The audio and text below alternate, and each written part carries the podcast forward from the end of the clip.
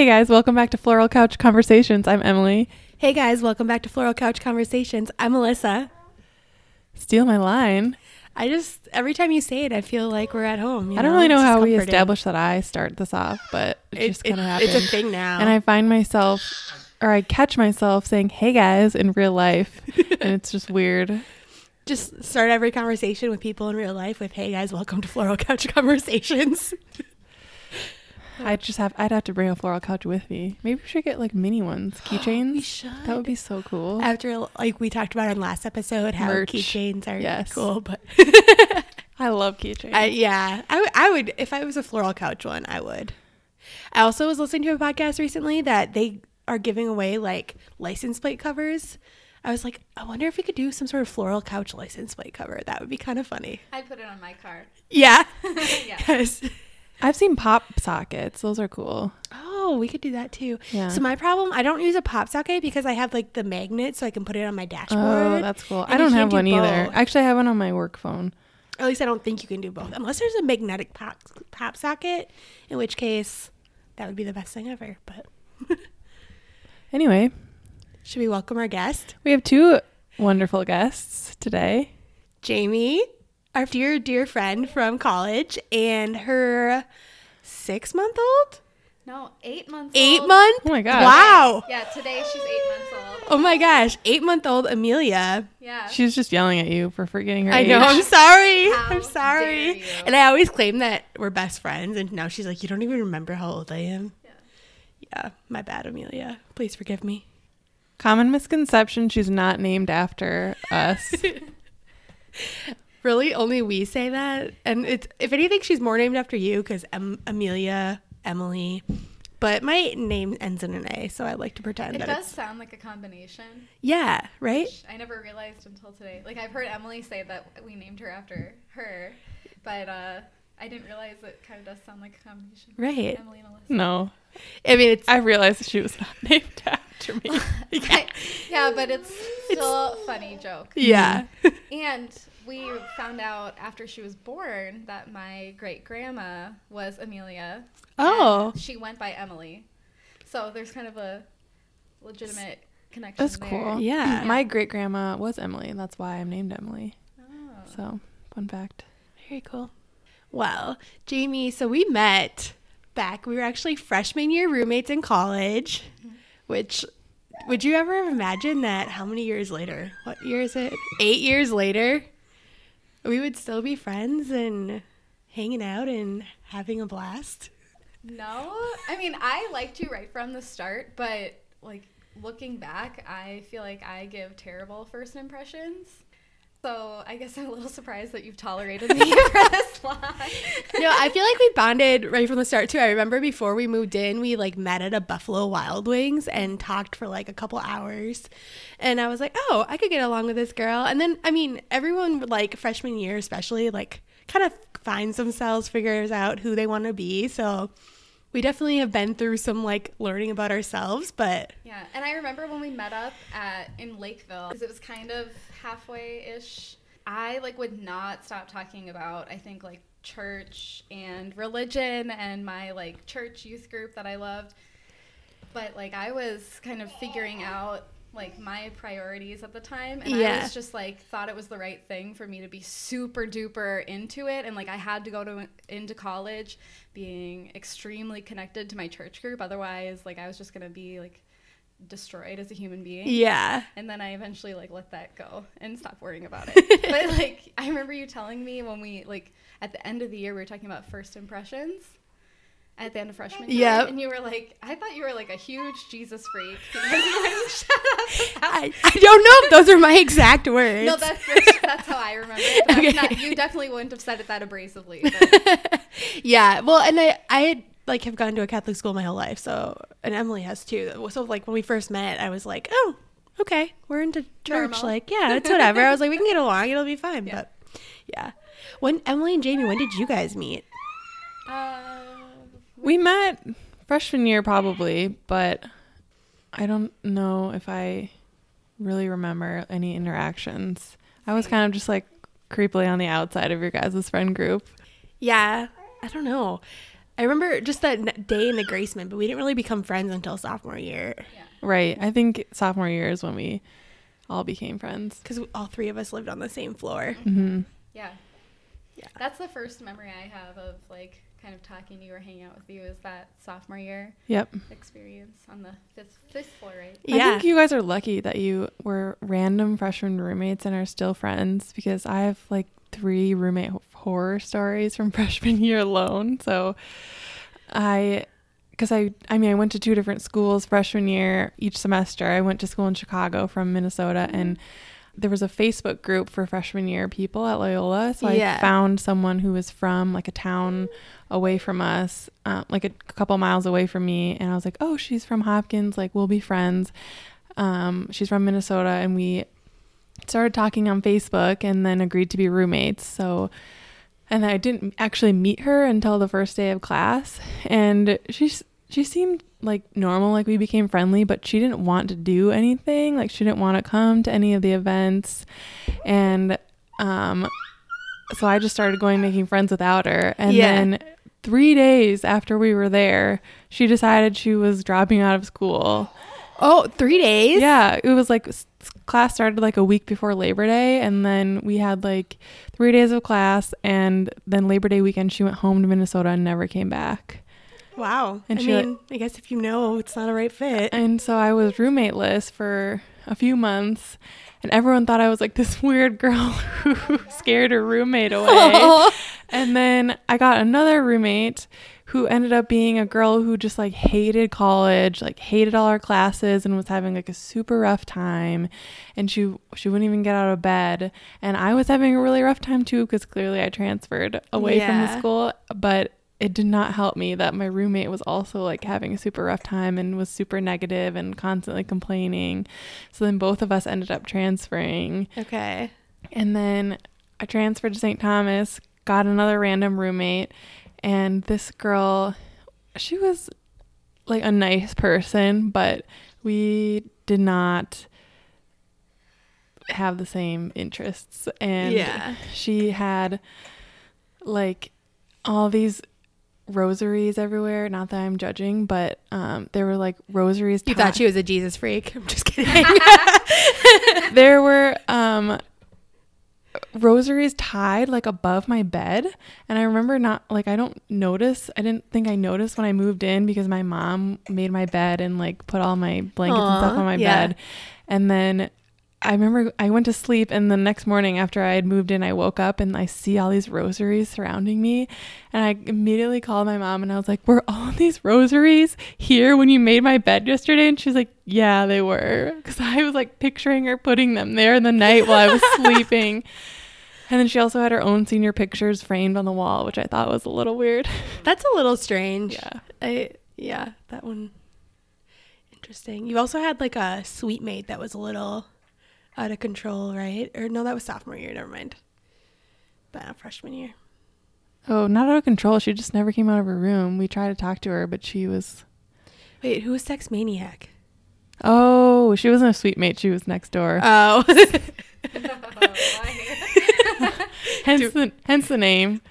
Yeah, we called the girl sophomore year who lived next to me sex maniac because we never saw her, but we always heard her in her room being really loud at night I mean to the point where I couldn't sleep when it was happening because our beds were like on opposite sides of the wall, so I could hear everything that was going on, and it was not fun. Did you end up sleeping with earplugs?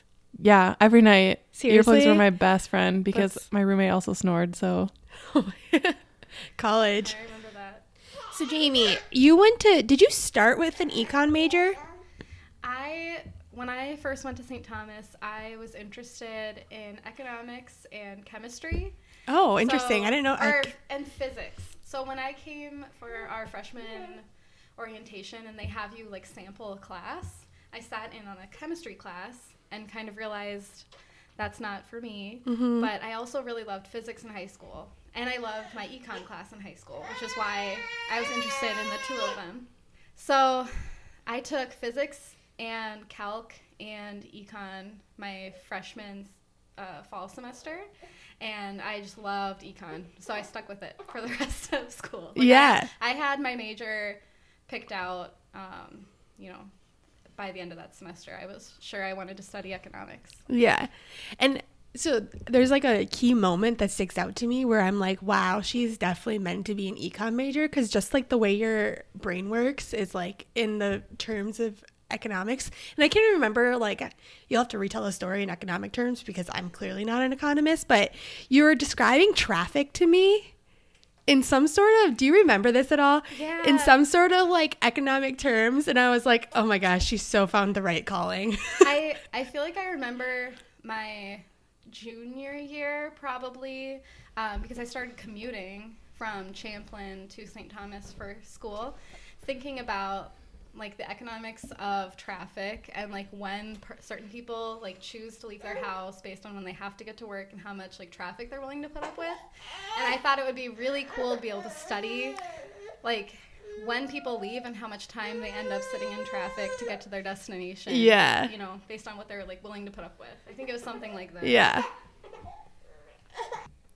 So you were an econ major in college, and now you're a pricing strategy analyst.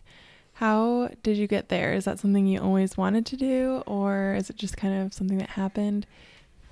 It's it's a little bit of both. So when I worked in retail in college, I found it to be fascinating when we would do like for clearance when we mark down the products. I remember telling my coworkers like, "Oh, this is the job I want to do.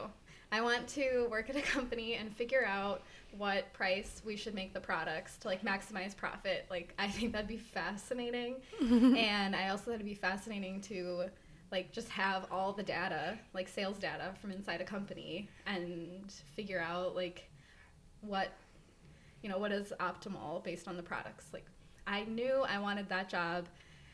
I didn't know if it existed. Um, but then my one of my professors, who I wasn't in class with her at the time, but I went in to say hi and like, you know, just catch up a little bit.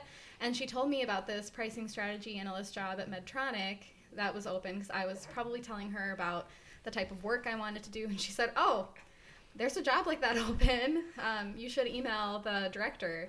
So I did, and um, he was actually done taking resumes and was scheduling interviews, but he decided to schedule in with me as well. And then in my interview, I told him about like what I told my coworkers in the past that I wanted to do this job where I could figure out what like clearance prices should be. I wanted to do pricing strategy work, and I'd always kind of thought about it from a retail perspective because I'd worked retail in college for three years, sophomore year on. And then they, well, they actually ended up not offering the job to me, oh. which really stunk because I thought, oh my gosh, like, how exciting that I would just happen to find out about this job by, you mm-hmm. know, it's like just a, it felt like an amazing coincidence. And then he called me to tell me that I didn't get the job. But luck, lucky for me, that person ended up, and he told me I was like the runner up. So he was like, he said, like, this is the last call, my last call today, because this is just the hardest phone call I have to make today because you didn't get the job. Um, even though he wanted to hire, well, he didn't tell me this at the time because he couldn't, but he wanted to hire me, but the overall panel didn't think I was the best fit. Um, but then that person took a job at Target, so best of luck to them. Um, and, I, and I got the job, and I've been there now for four and a half years, and I love it. Like I feel like it was, it's the perfect fit for me.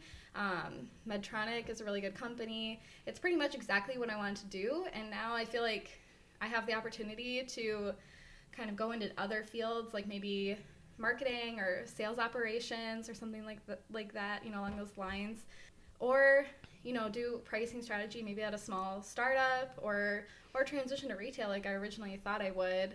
Um, you know, I just it, it's kind of lucky. Like it's ha- I happened to get the mm-hmm. job whose description I knew I wanted, but I didn't even know it existed, and so it was kind Yeah. of I don't know, amazing.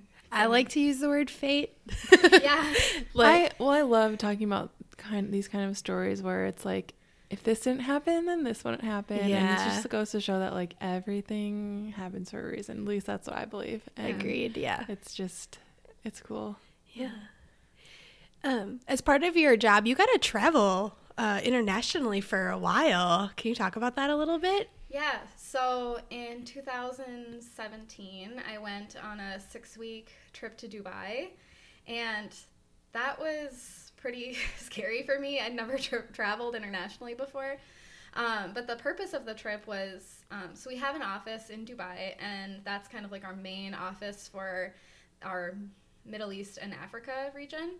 So I was there to do um, a project around like the risk of pricing transparency for our Saudi Arabia market, and it was just something that they didn't really have the resources to do in the past.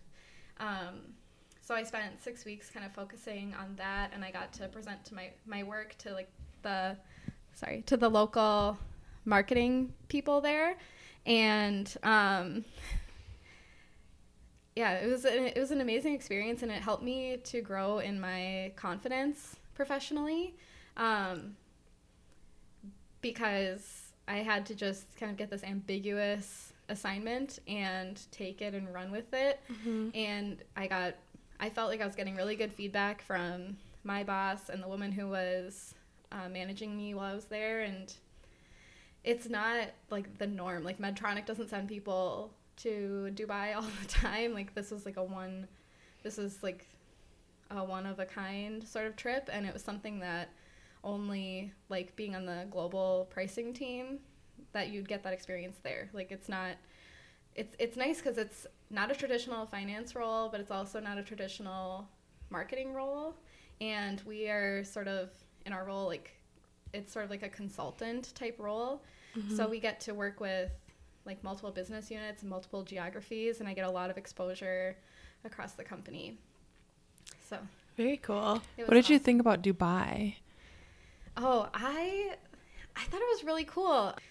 I was a little scared at first to like travel to a Muslim country. Like, you know, it sounded a little scary, but then um, I talked to a bunch of my friends who are in the military or did like private security and had been to that region and they said, "Oh, it's so amazing. Like you have to go." And I was like, "Okay, my military friends are telling me it's a good idea. I feel like they'd have the most realistic picture of what kind of country it is, and if they think it's safe, it's obviously safe." Yeah. So I wasn't really scared, like after talking to them, to go. I was like not really sure what to expect, and I feel like a lot of what you hear about is true. Like one of my uh, guy that I met there, the brother of the woman that I was staying with, he had a car auto lease while he was there, and he drove Maserati. So like I got to ride in that. Like like people like legit have fancy cars and stuff and there's like a million like luxury shopping malls Oh and it really is like what people make it out to be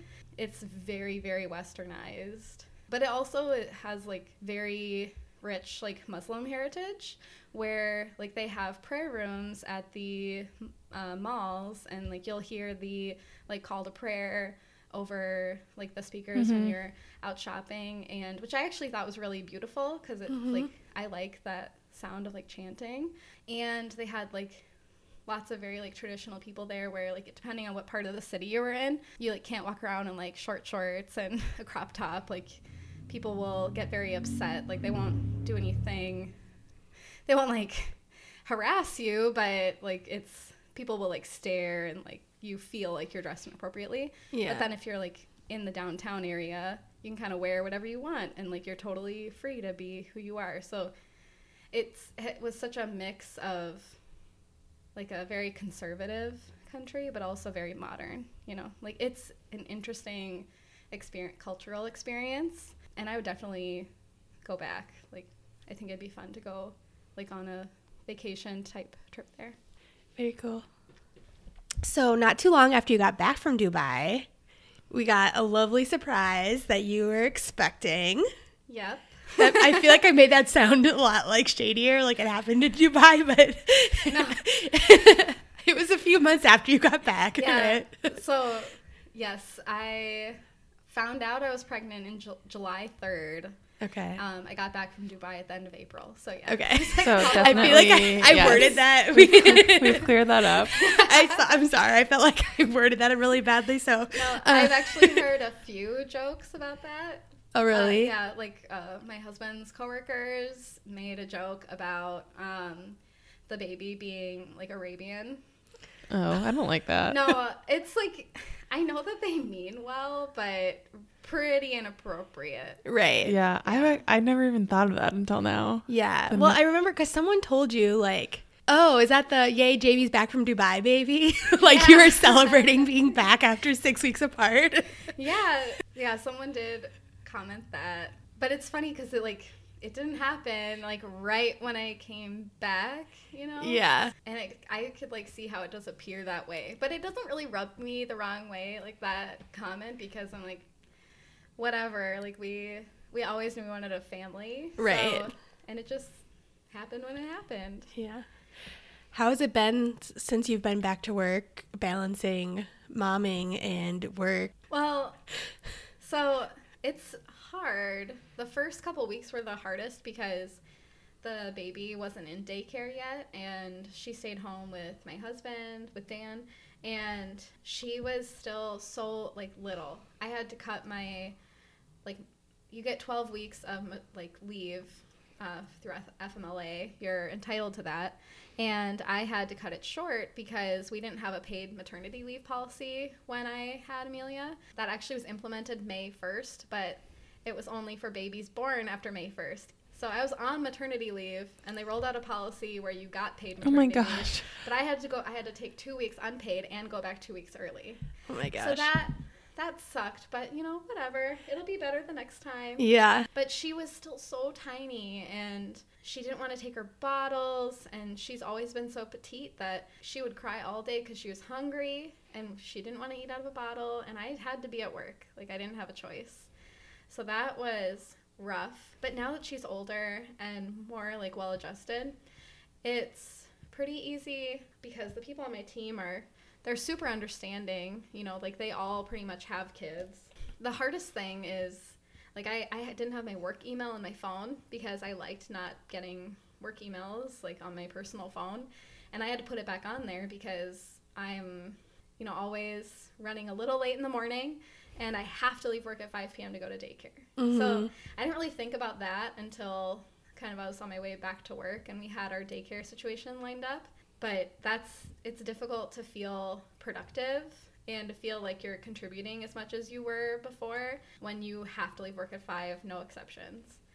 And because I used to work until like 5.30 or 6 all the time. And that's just not, and, and if my husband picked her up from daycare, and theoretically I could work until six. Well, I'd get home and she'd have to go to bed. So it's not just about like the pressure of having to leave to get to pick her up on time, but also the fact that like I only get two hours with her every day and that's it. So I'm not willing to stay at work late and miss out on my time with my daughter, you know? So that's that's hard. I want to back up a little bit and talk about what it's been like being not the only one, but one of the only ones of your friends that has a baby. Like you were kind of kind of one of the 1st mm. So what has that been like? Well, so I went to a support group while I was on maternity leave, and I met like a couple other moms, and my husband has coworkers who have children. So like I've been able to make friends with other moms, and that's really nice and helpful. But then I feel like I don't get to spend as much time with my friends from college, and that sucks. But what I've been doing is like, oh, we're going to Oktoberfest. I'll bring my baby. like I'm not gonna miss out or, you know, lose like my friends because you need, uh, you need friends. You need a support group, and like, I'd be miserable if I, you know, lost all of those connections. So I've just kind of, you know, become like a like my mom said, I'm an on the go mom. Like I have a portable high chair I keep in my trunk, and I bring a lunchbox with baby food in it wherever I go. And I have three different baby carriers so that I can walk around and have her on me. And yeah, I feel like I'm determined to just like still go out and see my friends. And seems like they're all okay with me bringing the baby with. so Amelia came to my bachelorette party, which I thought was pretty cool. She was the youngest guest there. yeah. She was three months, I think. at the time. it's awesome that you've made that like such a priority and looks like you're doing fantastic. the honestly like i feel Like it's really fun for me to get to go do stuff and bring the baby Mm-hmm. with.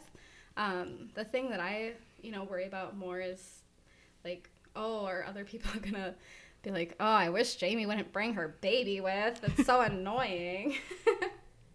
but I don't know. I feel like people would, you know, just maybe not invite me if they were like sick of my behavior. I mean, I don't really think it's annoying. Like, what's annoying about a cute baby? But Right. maybe that's just me. Yeah, I was gonna say I'm like sort of baby obsessed, so I For don't, me, I have think- a skewed view maybe. For me, and well, I speak for myself, but maybe some other friends. But I think you're setting a good example for for friends who are either just getting married or like thinking about that because like you show that you don't have to give up your life when you have a baby. You can keep doing the things you want to do. It's just like you make sacrifices, but you also prioritize the things that are important still. Yeah. Well, and like one thing that Dan and I have learned is even though she'll fall asleep in her car seat and snooze on the way home, we still need to like if we go out to a brewery, which are very kid friendly. Like I see lots of kids and babies there, but you still need to leave at like 7 or 8 p.m. to get the baby to bed on time otherwise she'll be very pissed at you. um but other than that, I just I feel like kids are so portable and she seems to have fun like going out and doing stuff and like seeing new places and I feel like it's a good experience for her and she kind of learns like how to behave in public. Cuz another reason that I like doing it too is I have friends who we'd be like, "Oh, you guys want to go have dinner?" And they're like, "Oh no, we can't. We have the kids and we don't have a babysitter." I'm like, "Bring the kids. I love kids. Like I don't Yeah. care." And they just wouldn't. They're like, "No, sh- like our 2-year-old will have a meltdown in the restaurant." Like, but doesn't she need to learn how to behave like in a restaurant? Like I mean, if you never take her, how's she going to learn? So I think it's it's fun to like go do fun stuff as a family and I feel like it's a good like social not only does it keep me sane and Dan sane and keep us happy because we have that it's almost like we get to go on dates, we just have a baby along. I also feel like it's beneficial for her. Like she just learns you know, hmm how to be social. So backing up even a little bit further, I know you were saying that you you and Dan always wanted to have kids and like it just kind of happened. But were before that, were you scared at all about getting pregnant or like having a baby or what that would be like? Because I think about it and I'm it terrifies me the thought of carrying a human in my body and then having to birth that child. I just am scared. So I want to hear your perspective.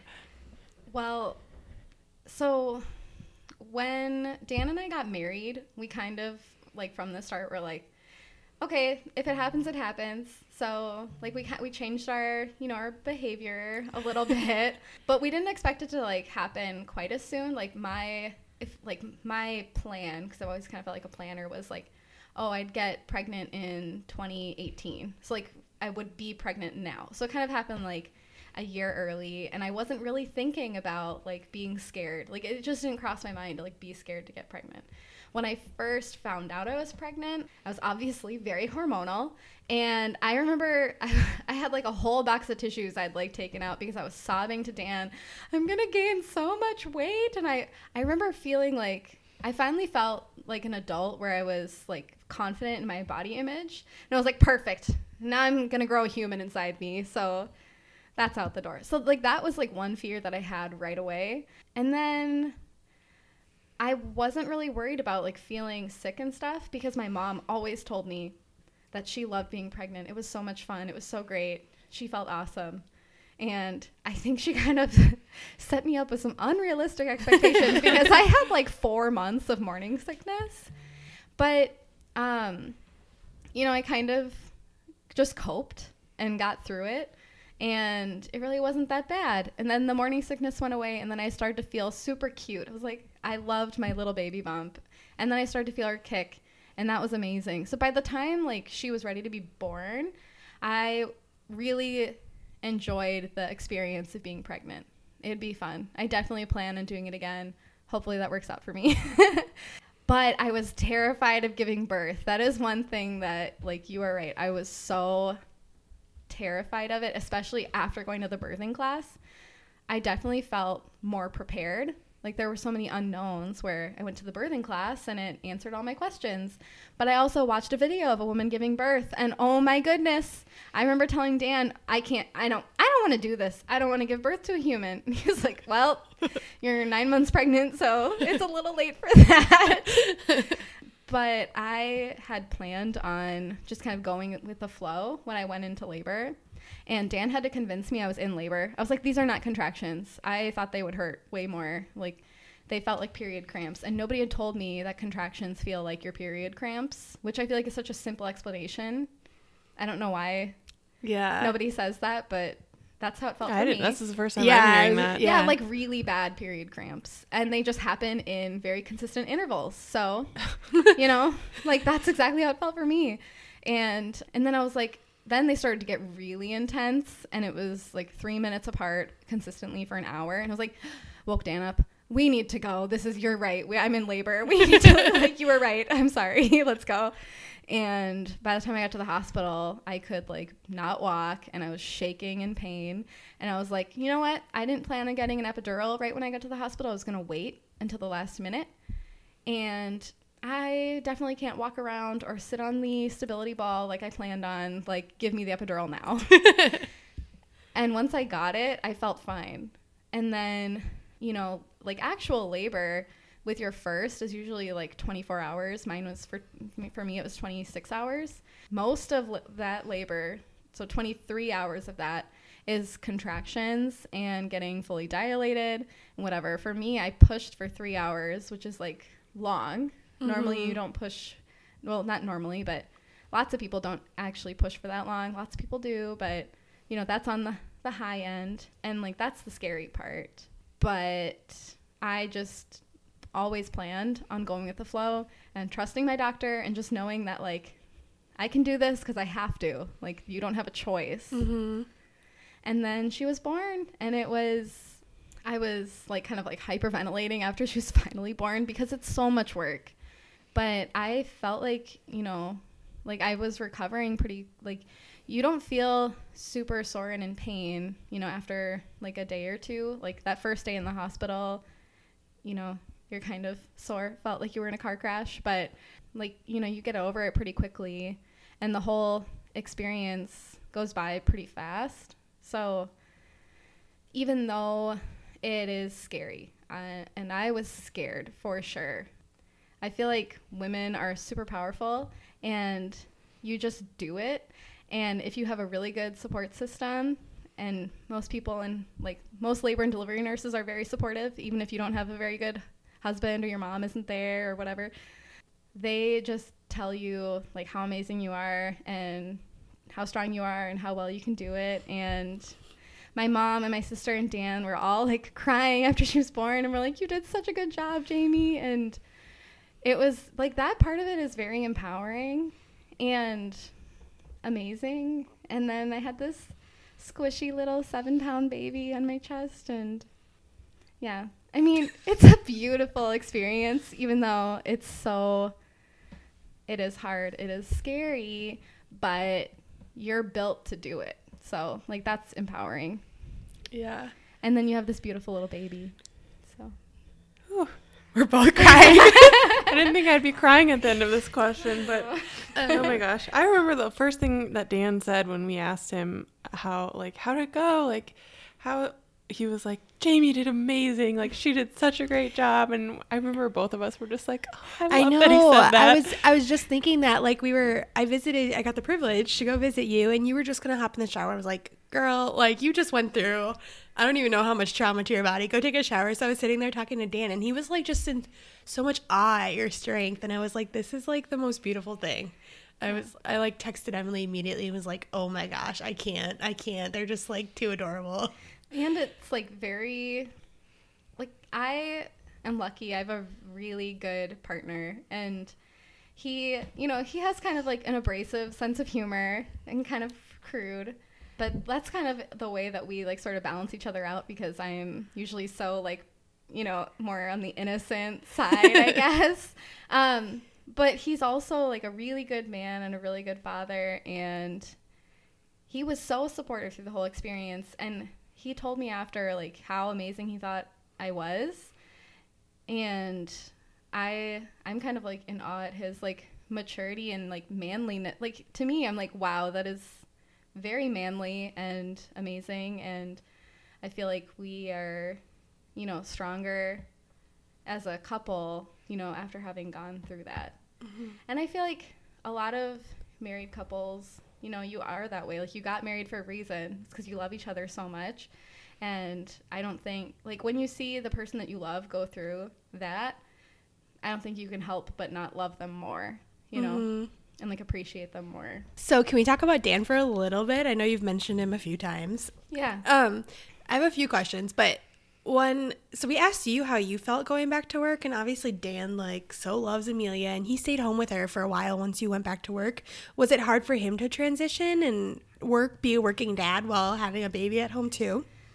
Well, so I think there's kind of two parts to that. So the first thing would be when Amelia was born, he took one week off of work because he was saving his time for when I went back to work to then stay home with her um, because we didn't have daycare lined up right away. Um, so I was home alone with her and hormonal and anxious and stressed out and sleep deprived.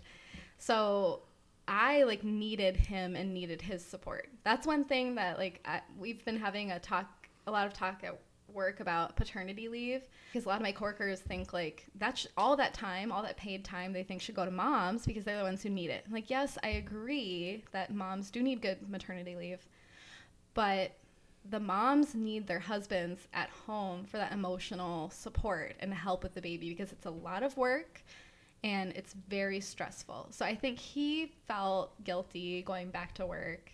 And then he was sleep deprived just like me because when he was home, I needed him 100% on and being completely helpful. So he was going to work his like 10 hour days and stressful job and then coming home and being stressed out by being a new dad. So I think that was like I can respect that like how hard that was for him going that transition back to work because he needed to take care of himself and me and the baby, you know, like 24 hours a day. Um, and then when I went back to work, with you know I mentioned before like the whole bottle situation, he was like calling me because she was crying and wouldn't stop, and he actually brought her to work to breastfeed because she wouldn't take a bottle. He brought her to my work. I think he just had a really tough go of it, not only going back to work after sh- like right after she was born, but also then like being a stay-at-home dad for a couple weeks before we had daycare because it's not like not quite as natural for a man and like we were breastfeeding so like her and i had that automatic bond mm-hmm. where like he didn't have you know something like that that's so natural. Like mm-hmm. it definitely brought it brought to light for us like the difference like the strong difference between moms and dads. Like there is a major like gender difference. So like it takes it's a lot of work for dads to kind of like hit their stride and really become involved. So when you do see a dad that's like being super involved and hands on and doing the diaper changes and playing with the baby like they are trying because it's not it's not as natural and it sounds like an excuse but there are plenty of dads that don't try that hard or do like the family things and they it's something they should do anyway mm-hmm. so like but it it's not as natural so like it, i think it does deserve like a little bit of of praise you know? Because they have to work harder at that bond. I think so Yeah. especially when they're when they're little little babies Mm-hmm. You briefly mentioned Dan's stressful job. So Dan is a police officer. How is it being married to a police officer? i don't i don't really know anything different Th- that's fair. um, but it's it's hard because we like he has such a he has such a different schedule where you know his schedule rotates and there'll be like a, a month that he does doesn't have like an entire Saturday Sunday weekend off of work. So then we don't get to spend like really good quality time together. So like staying connected or like finding time to go on dates is hard or like like I've turned down hanging out with people before cuz I'm like, "Oh, Dan has the day off of work." Mm-hmm. And I feel like my friends kind of know by now that like when I say that it's not it's not because I don't want to hang out with you, but it's because I don't get to hang out with my husband um, all the time. So I think the whole like schedule or like with when he's working nights and then obviously I have a normal human's life schedule like I go to work during the day and then we don't really see each other um, for a while. You know it's like they always say it's like two ships passing in the night. Like that that's the the hard part Have you ever been scared about like him being an actual police officer and like him being in danger at his job? I there have been times like specific times where like something's happening where I am a little scared.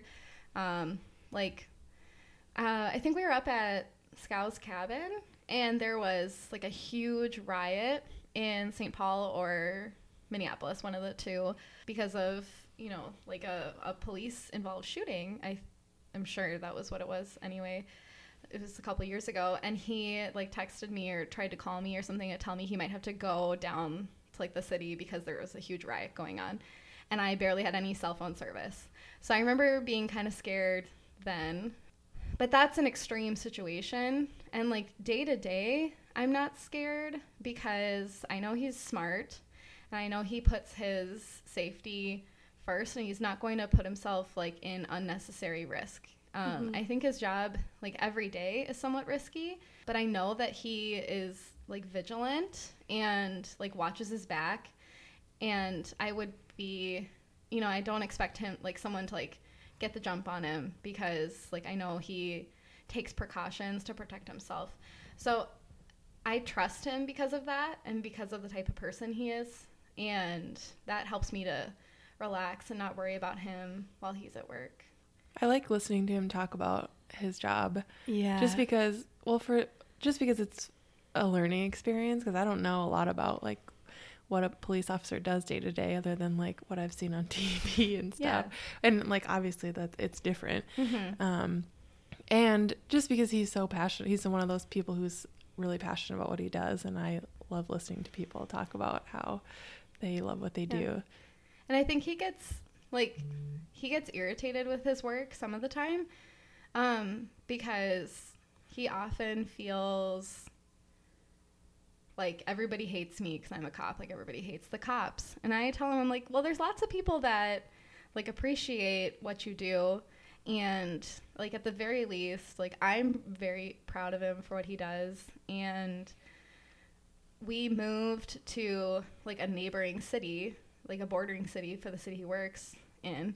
And I've told him before, like it means a lot to me that he's working in the community where like I'm raising our, well, we are raising our child and having our family because he's making a difference in that community and he's really passionate about like narcotics, um, like I don't enforcement or like investigation and that's like a huge impact like if you're to your community if you're getting like drugs off the street like we um you know you hear about people that they try something once and it spirals their life out of control and if they hadn't made friends who were into drugs or they hadn't like been at that one party maybe their life would have never spiraled out of control. So if you can like help those like young people to never be exposed to those drugs because you take them out of your community which they're never going to be 100% gone.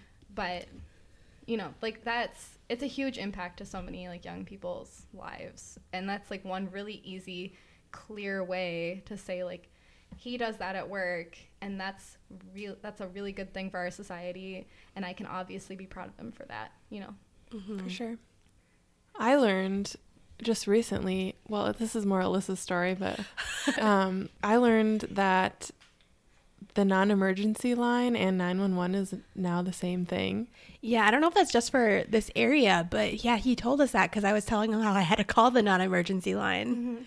Yeah, he was talking to you and I about that, and like, so I don't know if that's just Anoka County because they have like a county dispatch, and he that's the one he gets his calls from. Mm-hmm. But yeah, it's the same. So you should Yeah. ju- just call nine one one if you need to report. Well, it something, made me feel better because, well, the situation. Do you want to tell the story? Sure.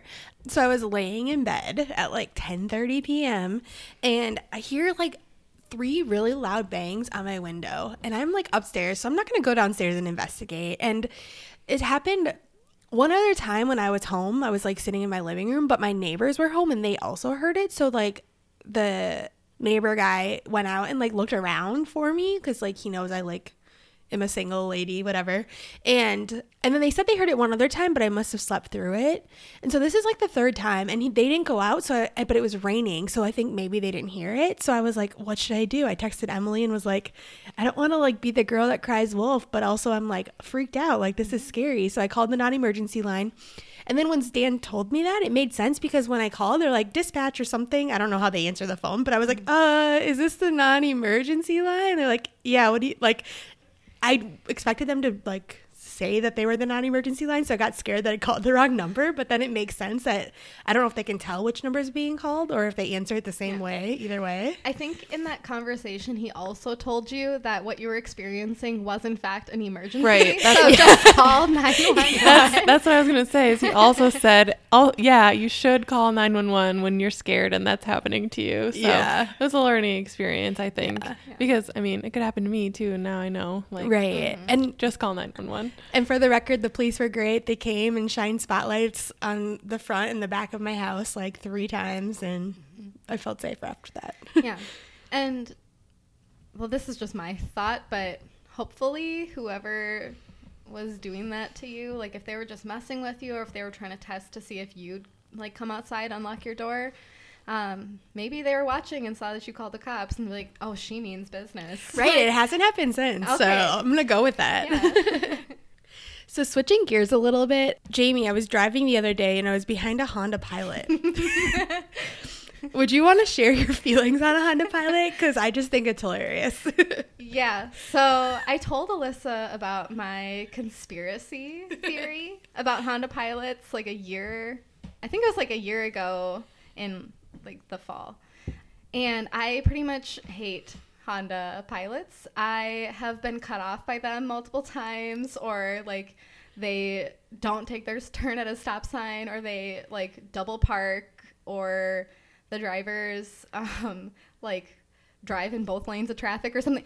I just I always notice that Honda Pilot drivers drive like they own the road and it really bothers me. And I also told you recently about how I have like a really unhealthy sense of like justice. yeah. So for when I feel like people aren't following the rules, I get very offended. I need to let go of that. But It's hard. but then you said you noticed that I did. Well, whenever I see a Honda Pilot like parked wrong or like something, I'm like, Jamie would love this. I'm Yeah. going to send it to Well, her. and I'm sure that you're like extra biased. The funny thing too is I have two coworkers who drive Honda Pilots, and they're both nice guys, but one of them always double parks.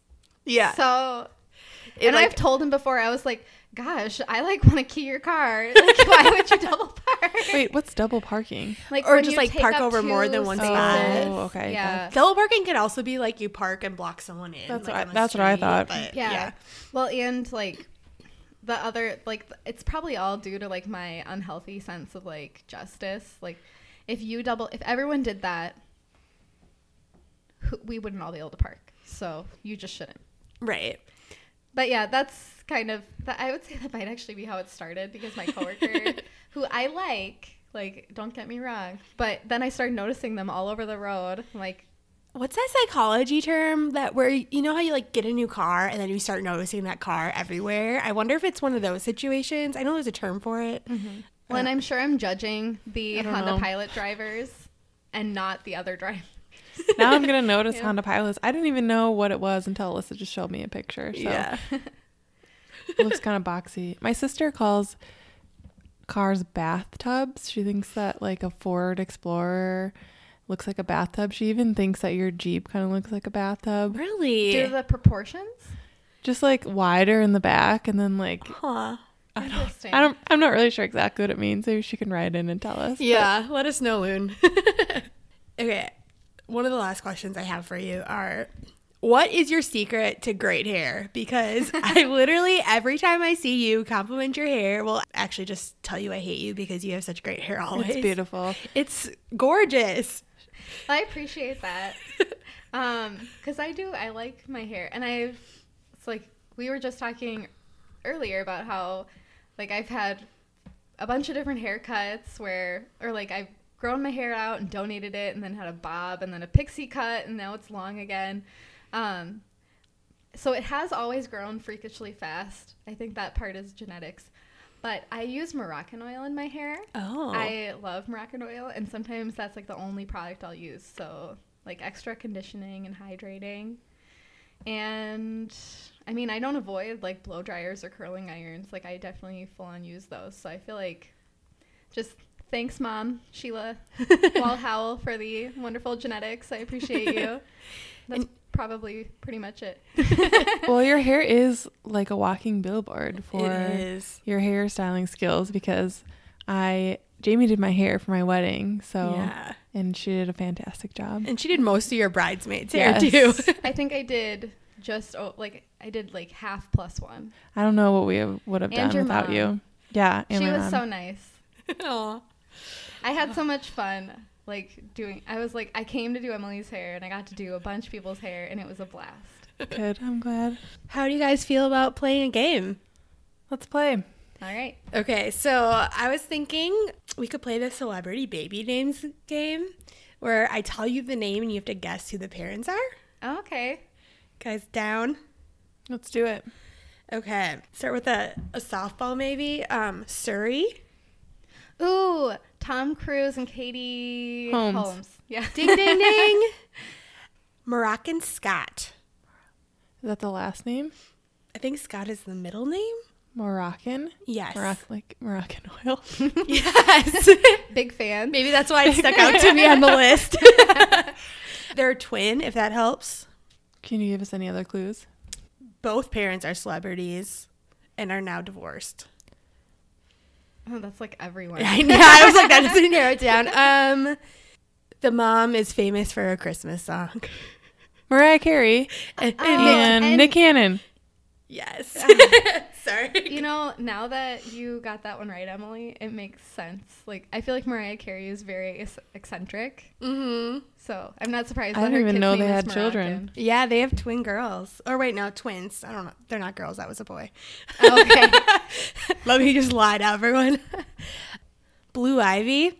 Beyonce. Yes, that one's an easy one. Harper Seven. 7 Mhm. Seven's the middle name, like the Mhm. number 7 Mhm. Interesting. Hmm. That's very telling of the career of one of the s- parents, I think. S Club Seven. Oh my gosh, I wish. I was listening to S Club 7 recent, like last week, because it was on a Guilty Pleasures playlist. So great, but no, Is the person an actor, no, singer, no, politician? no. Wait, what's the name again? Harper. Harper, Harper. 7. 7 Harper was. is a normal name. Yep. Yeah. 7 was a jersey number, Oh, sports player. Duh. Okay. I think. I mean, it is a sports is it Can you player. give I- us a sport? um, soccer. Soccer. Cristiano something. Ronaldo? No. That's the only soccer player. Yeah, that's- that's Oh, not true. Mia Hamm. Oh wait, no, no, no, no. You're close. Beckham. Yeah. Yeah. Oh, weird. And That's David not- Beckham and Victoria Beckham. So also a Spice Girl. what, what did you say, Emily? Just yelled out Mia Hamm like an idiot. I don't know who that is. She's a women's soccer player. oh, very cool. Oh, so I guess I know three soccer players: Cristiano, what's his nuts, and Mia Hamm, and uh, Mr. Bendit like Beckham. I can't- Mr. Bendit. David. David Beckham. so out there. Coco Riley. Oh, that's cute. Mm-hmm. I'm gonna be ho- just horrible. My celebrity knowledge is really bad. Yeah. So Yeah. The mom is friends with Jennifer Aniston. Courteney Cox. Yes, and David Arquette. Oh. Side note: I just started watching Friends for the first time. Same. Well, Really? I've I've watched like ra- I probably have seen most episodes like randomly, but I just like started from the beginning. I'm on season two. I've probably only seen like a handful of episodes, maybe like a couple, and we're almost through the first season. I just refused to watch it for so long, and I finally gave in. Yeah, Good story. it's good. It's entertaining, and I think the episodes are so short that that's why I like to Yep. listen to it. Same. Okay, one more. Esmeralda Amada, which I may or may not have pr- mispronounced. Parents are both actors. One of them was in what's that one movie? Steve Carell and Emma Stone. That I'm definitely giving away the person. Oh, um, that where they get divorced. The main. Yeah. Yeah. Julianne Moore is in it. Yep. Is it Julianne Moore? Yep. no. Her daughter. No, well, that's Oh. who's in the movie, but Yeah. Steve Like- Carell. Yeah, but who's uh Oh, oh, oh. Uh, Ryan Gosling. Yes. And um, what's her name? What is that actress's name? I was gonna say Blake Lively, but I always get Ryan Reynolds and Oh, Ryan yeah. Gosling mixed Oh, up. power is- couple, though. This is the actress that was in that movie Hitch with Will Smith. Mm-hmm. Do you remember her name? She's The, Okay, d- the need day before Christmas is Eve, Eve. it's Eva Mendes. I was Oh. trying to give you some sort of hint to get there, but I didn't, couldn't think of a hint. I'm the worst. okay, well, we Uh, cle- I clearly don't read enough people because I wouldn't have known any of those, which is why I was glad I got to ask the questions. the, the only one I knew, obviously, was Suri Cruise. you knew Blue Ivy? Oh, I knew Blue Ivy too. that is Yeah. such a softball. Yeah. So, Jamie, here is our final question we've asked all of our guests. If you had a reality show about your life, what would it be called? And give us an explanation. Please. So Thank you. I've been thinking about this for weeks. Yes. um, and like I actually, what I thought of was if I had a reality show, it would be called Overthinking It with Ah. Jamie, or maybe just Overthinking It. But see, because I just did it there, where like that's what I do all the time with everything. I just constantly overthink it, overcomplicate things in my mind, and am way too sensitive about about certain things and that would definitely be what it'd have to be called because if somebody got to like follow me and my thought process they'd be like wow oh my gosh cool it like calm down I would probably be like, wow, extremely relatable. I, I feel better. just, uh, relatable was the word that came back into mind. I was like, that's definitely me too, but and the fact that i've been thinking about that on my drive to work while i listen to podcasts just i think solidifies the appropriateness even more yeah. we love that you're a loyal listener. And Amelia is going to come on for some final words.